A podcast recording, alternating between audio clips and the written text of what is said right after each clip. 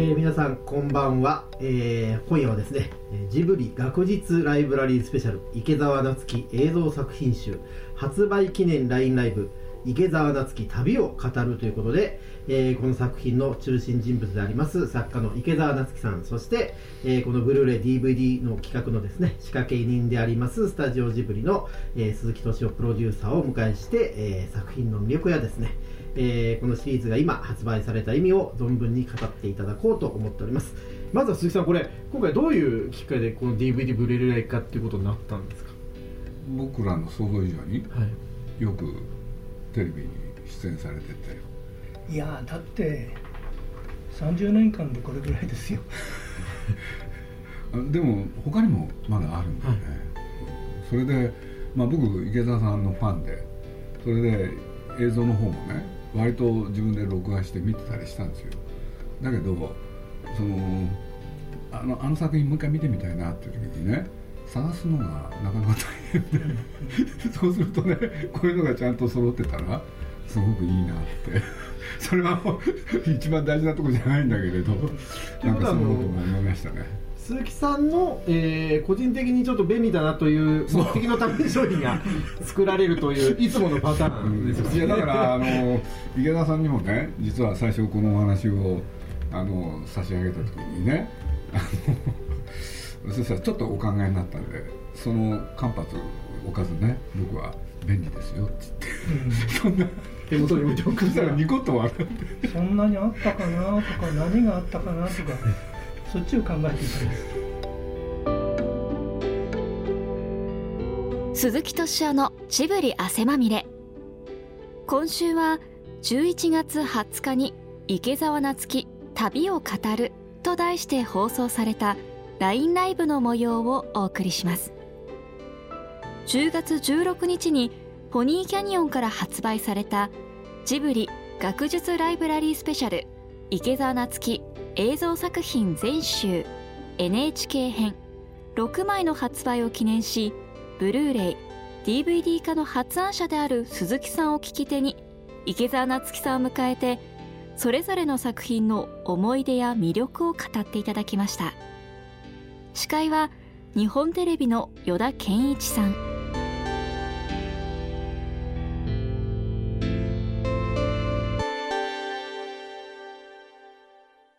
世界50カ国ですか？いろんな国を回まあ数えればそうかもしれないけど。ねえ、うん、やっぱすごい数、これでまあそういう旅っていうことでいろいろね各国でもやってらっしゃって、うん、で実はねなんてだってテレビでやる時は映像が伴うわけでしょ、うん、そしたらそれはね、うん、いいなって。これ今日はあの非常に貴重な機会なのはこの作品の魅力をですね池田さんのご自身の口から聞けるということでもうあののお話をもとに、えー、ぜひご覧いただきたいと思ってるんですけどまずはですねこちらですね、えー、我々はどこへ行くのか池澤夏樹とゴーギャン文明への問いかけというテーマで、えー、ゴーギャンの我々どこに行くのかというあの皆さんよくご存知のですね大きな絵ですね、えー、あの絵をもとに、えー、池田さんが解説をしていただいているというものでございますけれども、この作品の冒頭で池田さんが、うん、その読み終えられない本があるっていう言葉をおっしゃってて、これ非常に印象的だと思ったんです、つまりその何度もえー、読み返したくなるということでもあるし、何度も読まないとわからないということでもあるし、それをそのゴーギャンの絵にも置き換えてなんかお話しされてるっていうのは印象的だったんですけど、このゴーギャンあるいはそのこの絵にあの池田さんご興味持たれたそのなんていうか入り口というかきっかけどういうものだったんですか？まあとにかくゴーギャンが好きだったんですよ。うん、特にあのタヒテに行ってからのね、あの絵のトーンが昔から好きで、だからあの時代の画家で誰かって言ったらゴッホでもなくてセザンヌでもなくてゴーギャンだ、ただ一つは僕があの南の島へ行くところから文学始めたから若い時にミクロネシアに通ってああこんないいとこがあるなと。そのその光感とか色のとかね人の印象とかとやっぱりちょっとゴーギャンを重ねてみたかもしれない。でタヒチも行きましたしね、うん、確かにあの池澤さんはまああの文章であのゴーギャンの絵ですけども、うん、あのまあいわゆる文明の地に住みながら、うん。えーまあその一種それをそうじゃない場所へ行って、あの発見をしながらこう作品と向き合っていくというところではかなりこう似通ったというか通じるものもうん。あったとそうかもしれまねせんね。ちょっとあのいわゆる立派な文明に背を向けるというか、一歩離れてみようよという、うん。そういう姿勢とか。まあ南行けばみんなが幸せってそう簡単なもんじゃないんですけど、うんでも少なくとも彼は本当に絵を描いた。さっきあの鈴木さんご覧になってて面白いなと思ったんですけど後半あのゴーギャンのだんだん人生がこう後半に行くに、まあ、タヒチに行って、まあ、向こうである10代の女性に見せられて、うん。まあ、彼女の絵を描きながらっていうところを、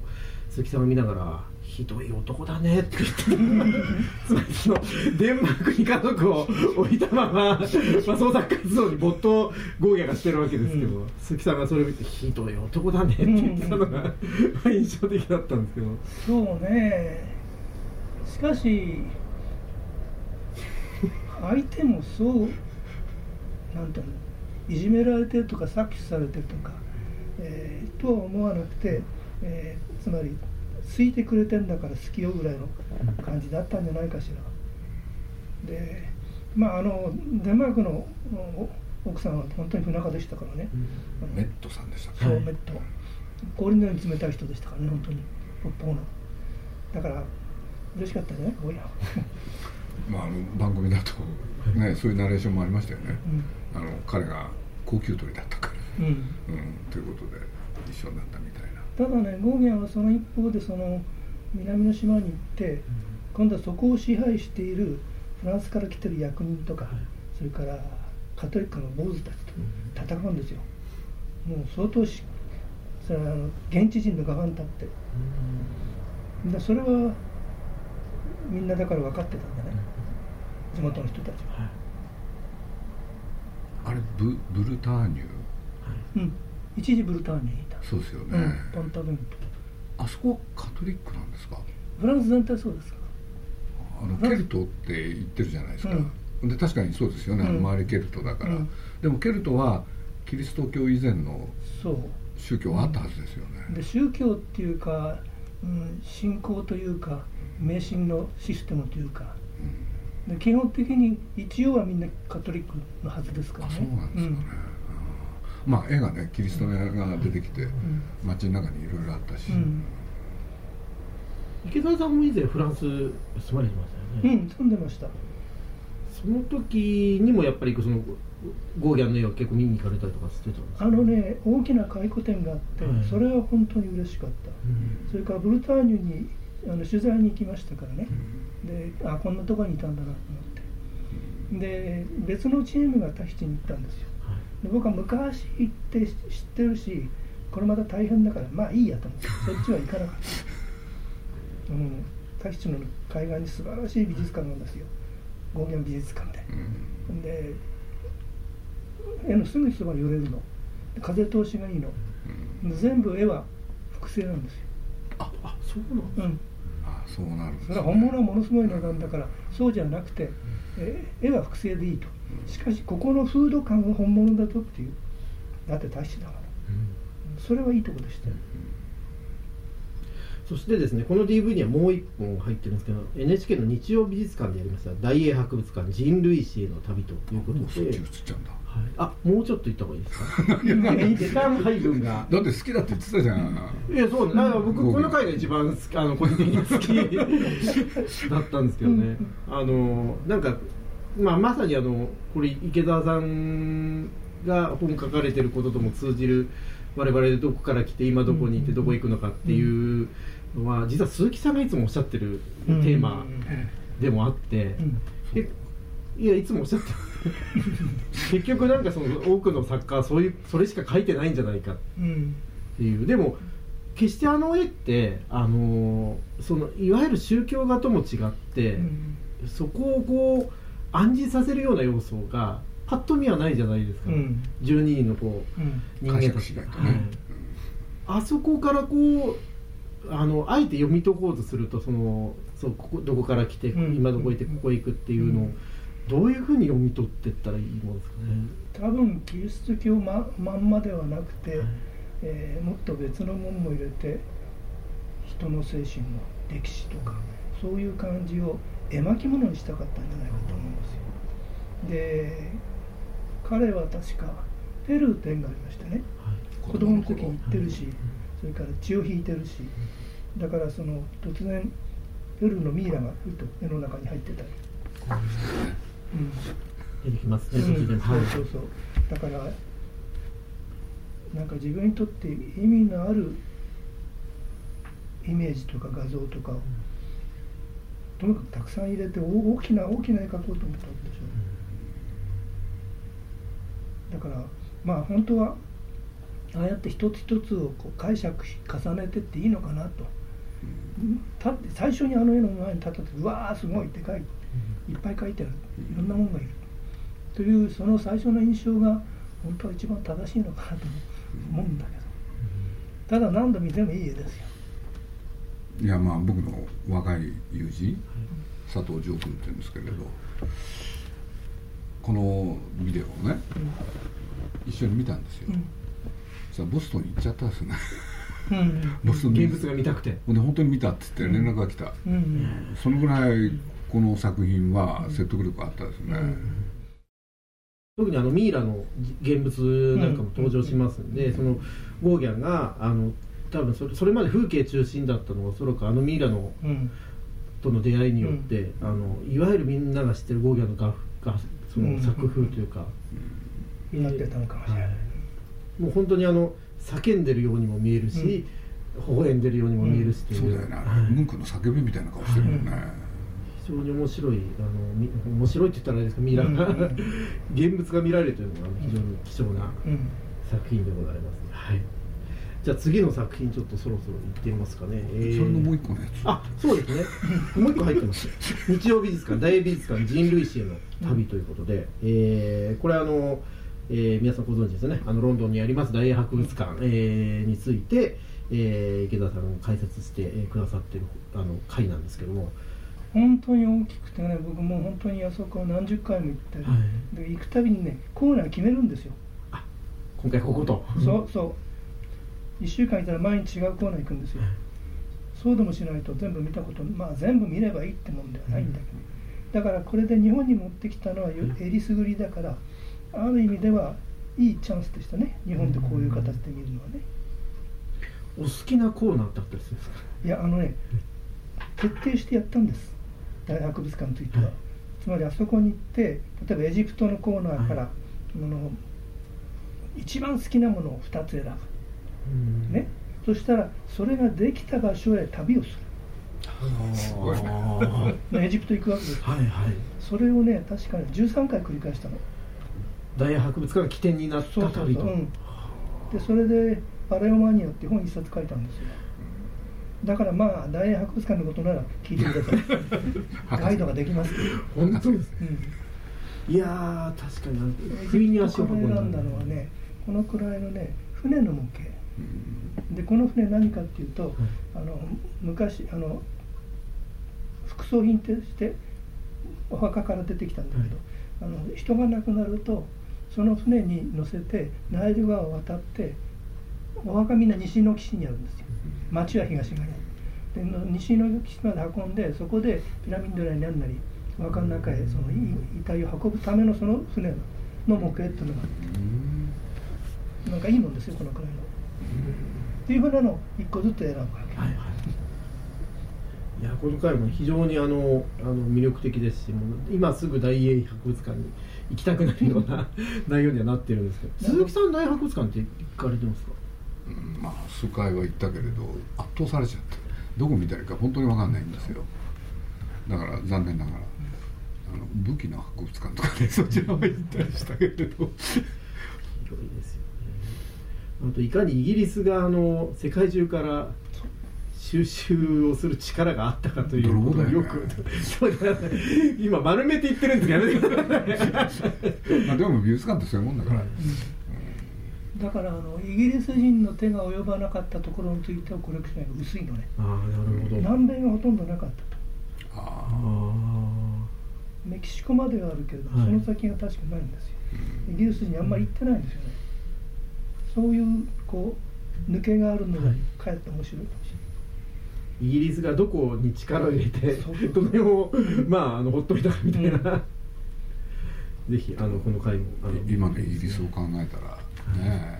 あの大英帝国がこんなになっちゃったっていう。本当にね。本当に世界の覇者だったっていうことがよくわかる、まあ、このあの DVD を通じてですねあの大英博物館に行く前はぜひこれご覧になると、はい、じゃあ次はですね池澤夏樹の「世界文学ワンダーランド」そうそうということであの池田さんがあの以前に、えー世界文学全集を、えー編纂されて、まあ、その、えー紹介とともに、えーそこから何冊か、え1冊ずつですね。このテキストもあるよね。ありますね、はい。これまた新書になったりしてますもんね。そうでしたっけ？そうです。NHK からあなんか2つか3つ足したんだ。そうです、ん。10個にしたんですよね、うん。10大小説、はい、DVD の中ではあ DVD とブルーレイの中では7冊ですね。7作品を、えーご紹介してるんですけどもあのーそもそもこれ池澤さんが、まあ、作品の中でも語られてますけど世界文学全集を編纂するということになったこうなんですか経緯というかどどうしてそういうことだったんです昔改めてね。か、はい。あの文学全集ってものがすごく流行ってたでしょ、は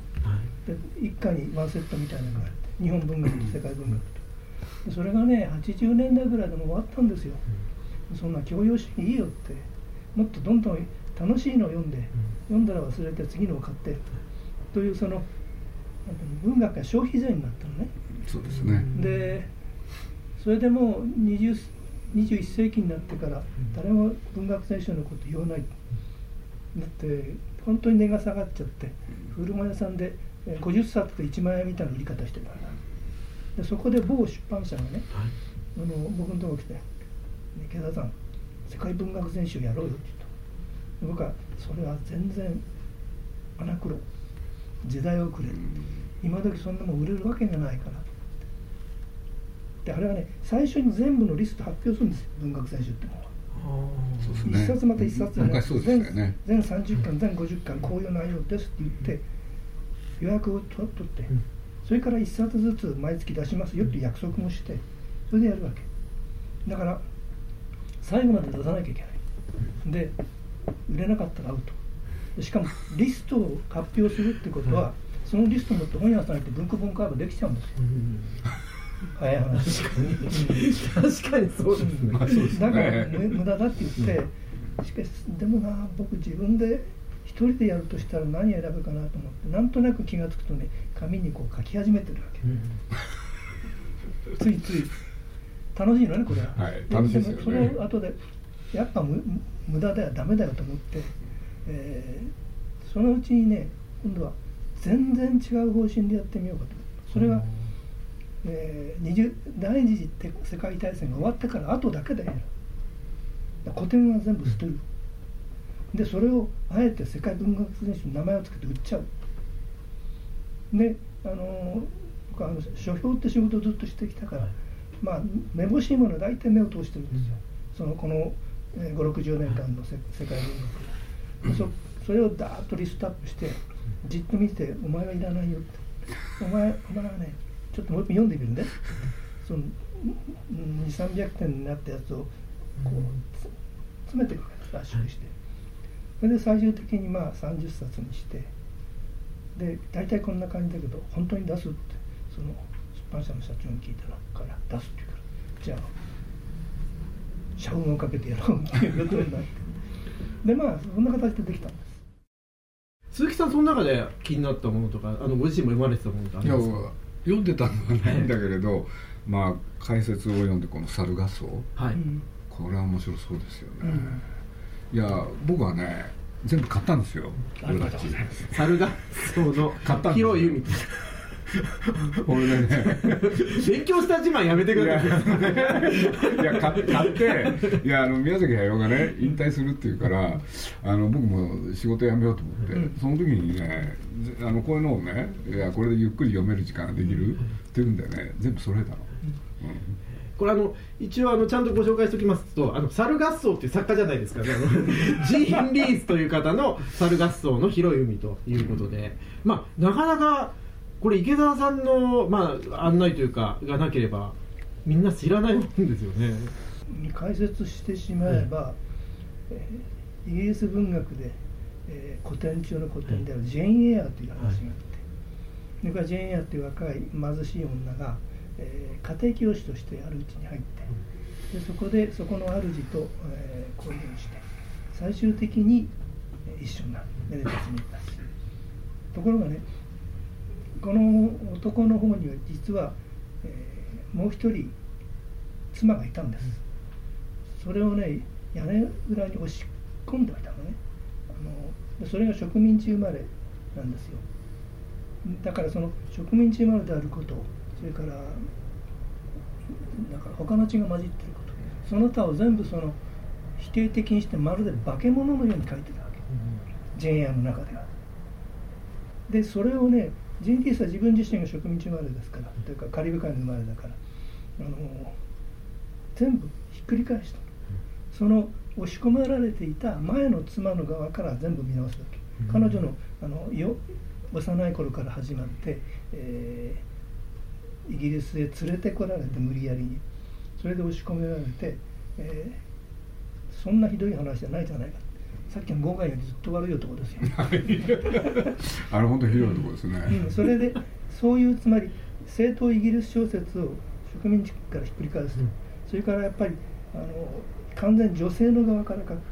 ジェーン・はあの作家は女性だったけどしかしやっぱりあの頃の社会習慣にのっとって書いてるわけだ。からそれをひ見事にひっくり返して、あのしかしかもいい話でしょ、あのこう心を揺すぶられる。ね。だそういうのそういうのを選んだんですよ。差別の話ですもんね、うん。面白いですよね。あのまあこの DVD の中でも。あごめんごめん。どうぞどうぞ。確か俺76歳になってから書かれたんですね。確か。そうそう。うん。あそれが驚いちゃっうん。たでその前にいろいろ書いてるんだよ、でもあんまり芽が出なくてっていうかそうなんですね。あのなんか不運なことが多くて。で76歳で発表したんだったと。うん。何年かがかりで書いてで一躍、えースターになったんですよ。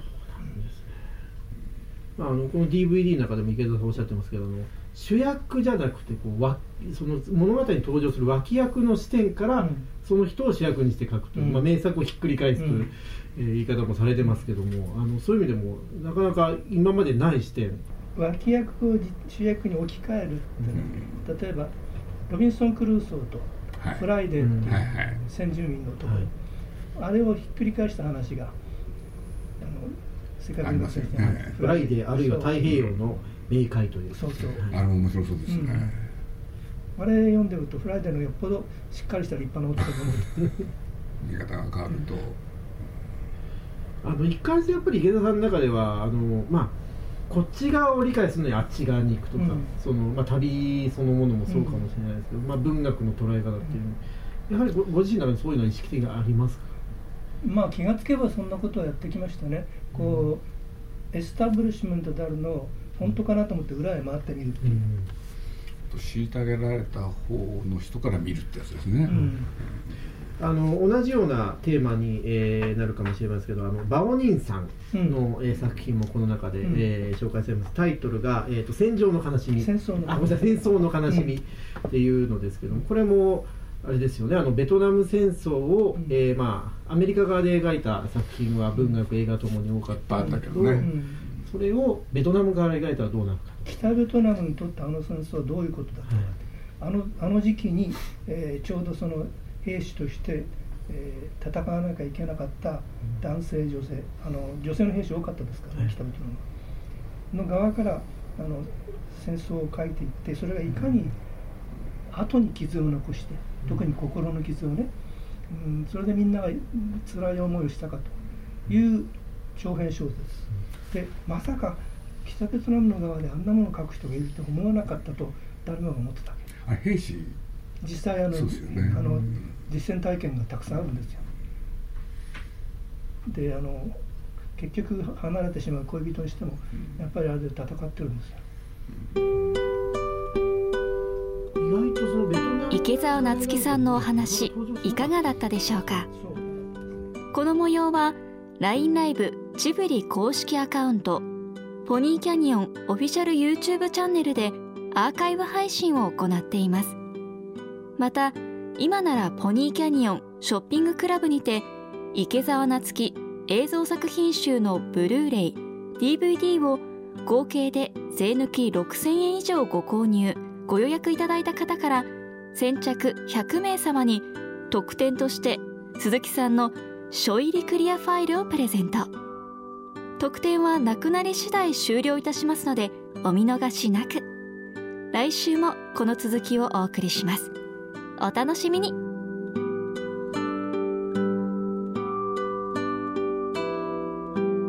鈴木敏夫のジブリ汗まみれこの番組はウォールト・ディズニー・ジャパンローソン日清製粉グループ au ブルボンの提供でお送りしました。